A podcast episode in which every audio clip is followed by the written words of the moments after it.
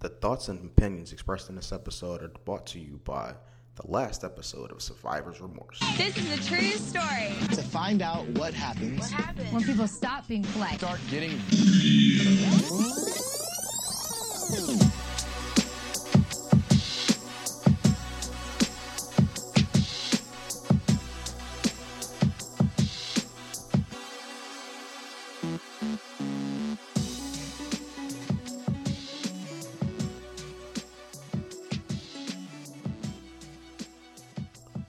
Welcome, welcome, welcome to another episode of the Rel World.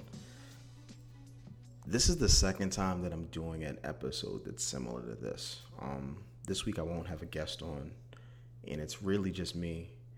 And what I wanted to do was uh, talk about the state of my podcast and how I see things.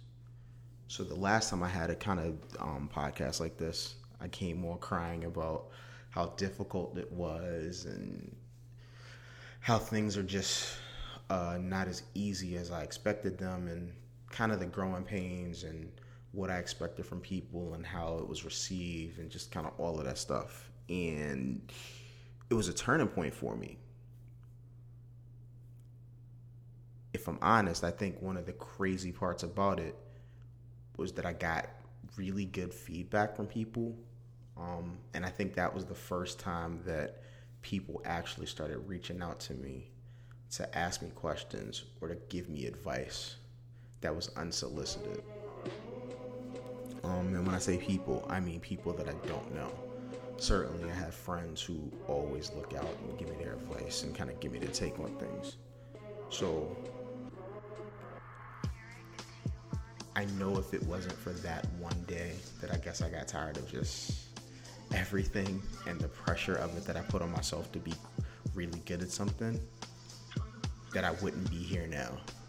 So I did the last one, let's say sometime in the summertime. I think dog days of summer, you run out of things to talk about.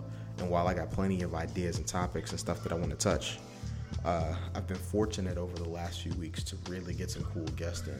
Um, you've heard a lot of different voices that you're not familiar with uh, that have not been on the podcast. And what's cool about that is it's a real organic conversation. Um, it's not forced. Uh, I just had the pleasure of meeting these people through various means, and I guess I'm really happy about that. That they will bless me with their voices to come on the pod. Uh, nobody said anything that was too crazy that'll get them fired, so I feel really good about that. Um, but they were allowed to speak their piece and to have their opinions heard. So uh, I think I've stated that numerous times that that's what I thought my mission was allow voices to be heard on various things that you just wouldn't hear.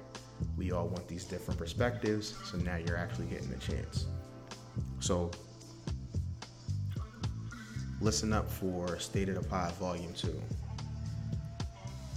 I'm pretty fortunate that I have a lot of really good friends in my corner. I have friends that can tell me about myself when I'm doing something stupid or I say something crazy, or if I don't understand a reaction or feedback that I might get based on something that I'll say. Uh, for starters, I got a call, or I won't say a call, but I got a text from a buddy of mine. Um, shout out to Jay. He listens to the pod. And he got on me about being upset that people who, when they meet me, they call me Rel with Rel being my nickname, terms of endearment, it feels really intimate and close to me. I only really liked it when people that I really associated with called me that. And I felt like if you didn't know me, I wanted you to address me by Darrell. So many people screw up my name. It's Daryl. It's something, but it's rarely Darrell. And so it means a lot to me when people say that. But also listening to what Javari said, the thing that stood out in my mind was I'm building a brand. And as I sit here and try to build this brand, I can't tell people what they shouldn't call me when the title is literally the Rel World. Right? Like it's probably stupid in my mind. So shout out to him um, for bringing something to my attention that while I thought it was innocent and me just stating who I am and how I wanted to be respected, I also realized that I sounded probably like an idiot because I'm telling people not to call me by literally what my podcast name is. I want to say I signed stuff on it. Um, I know my email address is Darrell at therelworld.com, but I probably should have made that rel if I'm honest, or if I'm real, me at therelworld.com would have been better. Um, feel free to shoot out anything that you want to hear, or just it's a different way of connecting to me. Um, I think emails are, are dope because I get a lot of DMs, and we've gotten to the era where I expect emails to be trash. And a lot of times, instead of getting spam, it's really nice to read emails from anybody that's listening. Whether you have something positive or negative to say, criticism is just that. I've got thick skin. I can kind of take it. So, uh, fire away. If it's a topic you want me to touch, somebody that you think I should reach out to to have a conversation with, those are the types of things that I love. Uh, friend number two. I happened to be in Miami a few weeks ago. I believe that's the last time I recorded was right after I came back. But what was really interesting about the things that uh, my boy in Miami said, you know, he listens to the podcast. He tells me all the time that you can tell that I use this platform or this medium as something for sort of self therapy for myself. If there's something that I need to get off my chest, I speak on it. um, and as a person who literally led my life being very guarded and I wouldn't call it secretive, um, but I kept everything so close to the chest based on the way that I was raised. I wasn't comfortable sharing a lot of things. I was always the person where you would tell me your life story and you barely know about mine. Fast forward, life happening, a bunch of things went on, and once I realized that that no longer was just, you know, an easy way to live life, I decided to just become this open book. I don't do everything right. I make plenty of mistakes. I'm not perfect. Family's not perfect. But in all of that, there was a truth and a freedom that I was able to kind of find. I no longer was beholden by being afraid of what people thought about me because, again, now I just don't care. It is what it is. I'm not perfect. I think that I'm personally a good guy, but I've certainly made mistakes. I think I feel that people are inherently selfish.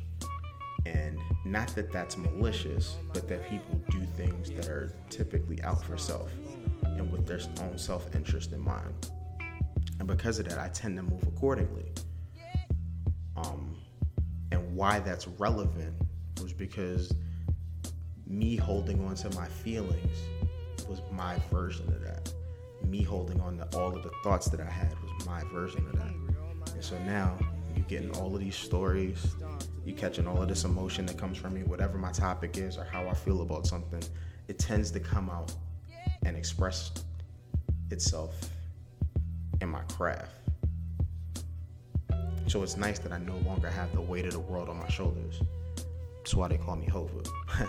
but now I can literally just do what I think that I'm here for. I'm not really sure what my mission is, but I certainly feel like now that the weight's off, I can do probably anything. Finally, I have a third friend. I don't know. If you're listening to this, how can a guy that's, you know, in his mid to late 30s have so many friends? I don't. But the friends that I do have, I've had them for years. These are people that have been with me through thick and thin. I appreciate each and every one of them.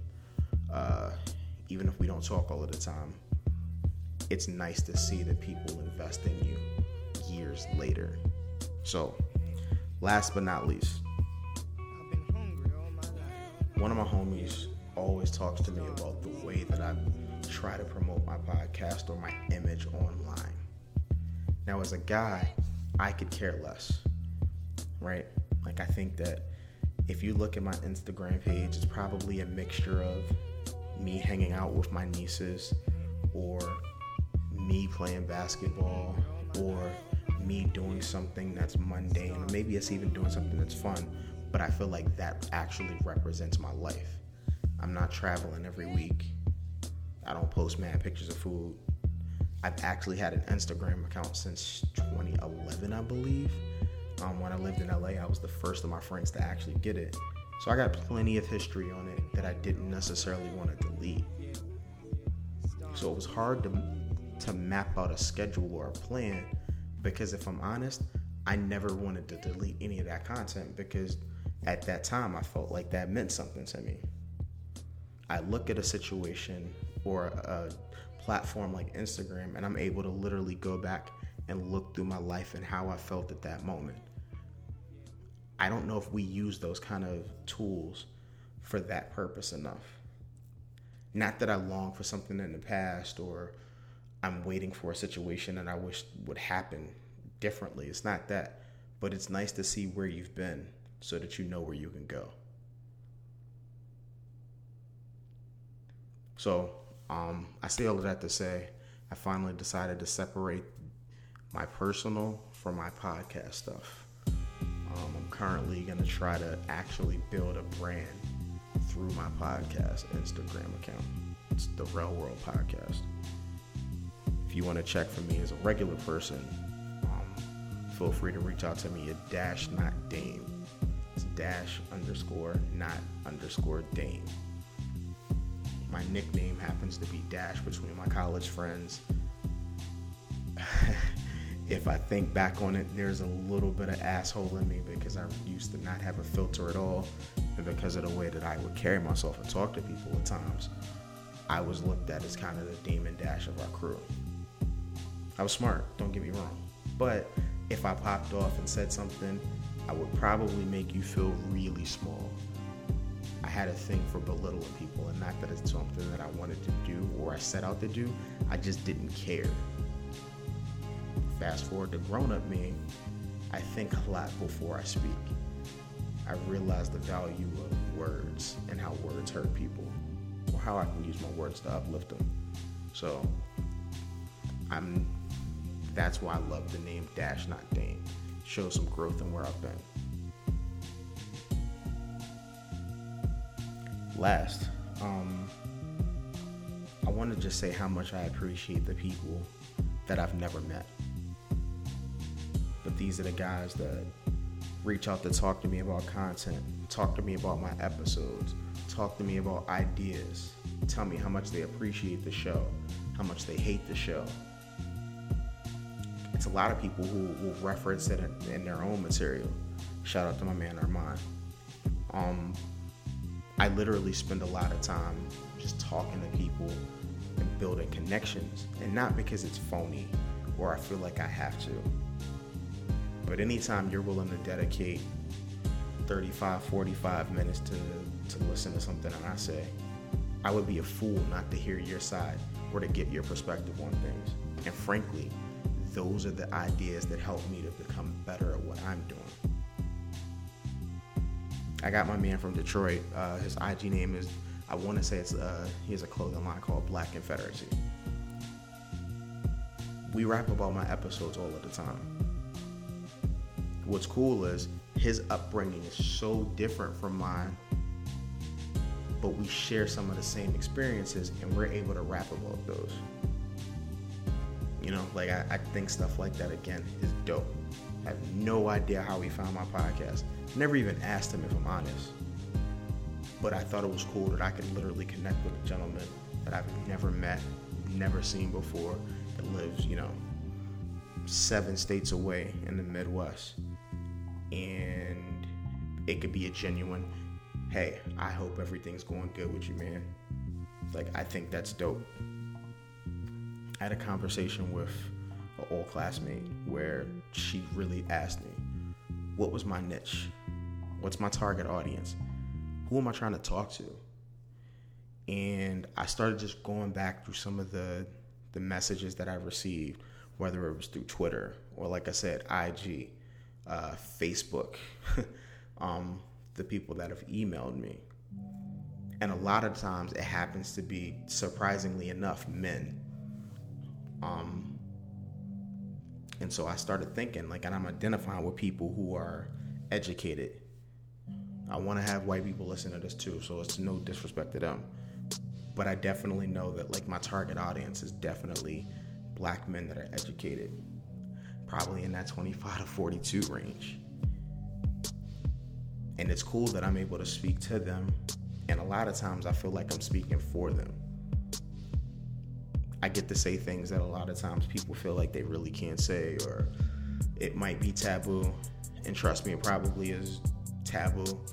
Anytime you hear me say the phrase, I'm gonna be completely honest, I'm really about to say something stupid that is usually reserved to be kitchen table talk with your friends, but you don't let the outside world hear that. My boy wants me to put that on a t shirt and he said he'll rock it. So I feel like I should just get one especially made for him. But what's cool about having, I guess, a group or a niche is that I am able to build something with these people. And together, they help kind of feed me. It's nice getting feedback. I remember when I got my first uh, email, or no, I got my first Facebook message. That literally changed my outlook on everything. It was almost like I'm applying to a job. And you know how it is when you're applying to jobs, it's the black hole of the internet. You sending them out there, sending them out there, just hoping for somebody to hear it and respond back. Fortunately, I started to get people to respond back. Now I finally have people where I can hit up other podcasts and say, yo, it's good? I'd love to collaborate or get you to come on my podcast. And people are actually down. If you remember hearing me last year, um, a lot of the times people that I had on my episodes were friends of mine because I wasn't big enough that I could draw in the other kinds of people that I may want to have conversations with. Now, those same people, well, maybe I was aiming too big last year, but I'm getting way cooler people to come on. As much as I love my crew, I'm sure you got tired of hearing us either agree all of the time or disagree for the sake of. Although me and my boy do have a music episode coming up from all of the summer hits. We've just been missing each other with schedules.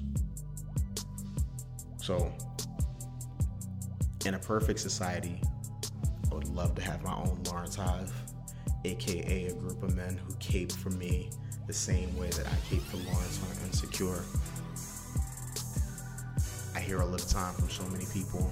Um, Yards will tell me like, "Yo, he's a fuckboy. Why would you like him?" lies. That's my man. He got done dirty, and because he was done wrong, he didn't really act right. And as a person who's been hurt before, who wasn't always proud of their actions, there's a part of me that empathizes with the things that he's gone through. And not that I say that I want anybody that reps for me or listens do that, but it's dope. I want a hashtag for myself. I want people to argue when I say something stupid that I didn't mean it as bad as you thought I did. Or maybe I did, but either way, you saw the wisdom from which I was at least trying to make a, a good point. I'm putting myself out there and being vulnerable. There are going to be times where I'm probably going to fuck this up a whole lot and I'm going to say the wrong thing. I pray that when that happens, people know what's in my heart. if you can always use that but I do hope that people know exactly what's in my heart and in my head, and that the things that I say aren't malicious. So please keep giving me that energy, guys. I am trying to match the energy that you give me and to give it back to you guys at least twofold. You are the reason why I do this and why it all makes it worth it to me. I could not do this without the support that each and every person gives me whether it's a friend of mine who cops a t-shirt, hashtags it and puts it online, or, you know, listens to the pod, they share the pod, people that I don't know that write me things, the people who have never reached out to say anything to me, but still listen and tune in when I post episodes. All of that means something to me. And I just want you to know I really appreciate each and every one of you. Ball players want to rap. Rappers want to play ball. I just want a podcast. This is Darrell of the Rel World, and I'll see you next week.